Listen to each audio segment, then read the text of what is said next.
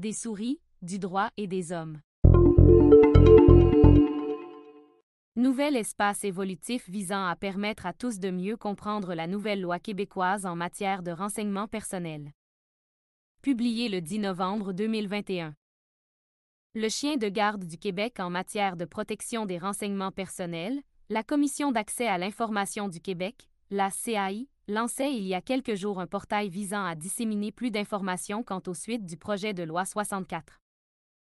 Comme on s'en souviendra, le Québec adoptait sa loi modernisant des dispositions législatives en matière de protection des renseignements personnels plus tôt cet automne, laquelle représente une brisure substantielle avec la loi désuète de 1994, avec laquelle nous nous débrouillons de façon de moins en moins élégante depuis lors.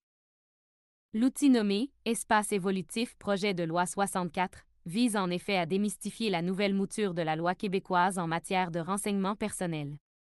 Pour ce faire, l'espace se décline en deux sections, à savoir une première section d'aperçu général de la nouvelle loi et une seconde visant à expliquer individuellement ses dispositions spécifiques, telles que regroupées par une trentaine de thèmes tels la biométrie, l'anonymisation des données, le droit à la désindexation, etc.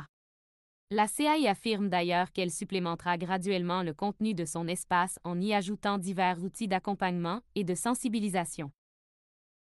Rappelons que la nouvelle mouture de la loi entrera progressivement en vigueur au cours des prochaines années, débutant le 22 septembre 2022 et s'échelonnant ensuite sur 2023 et 2024, avant d'être pleinement en vigueur.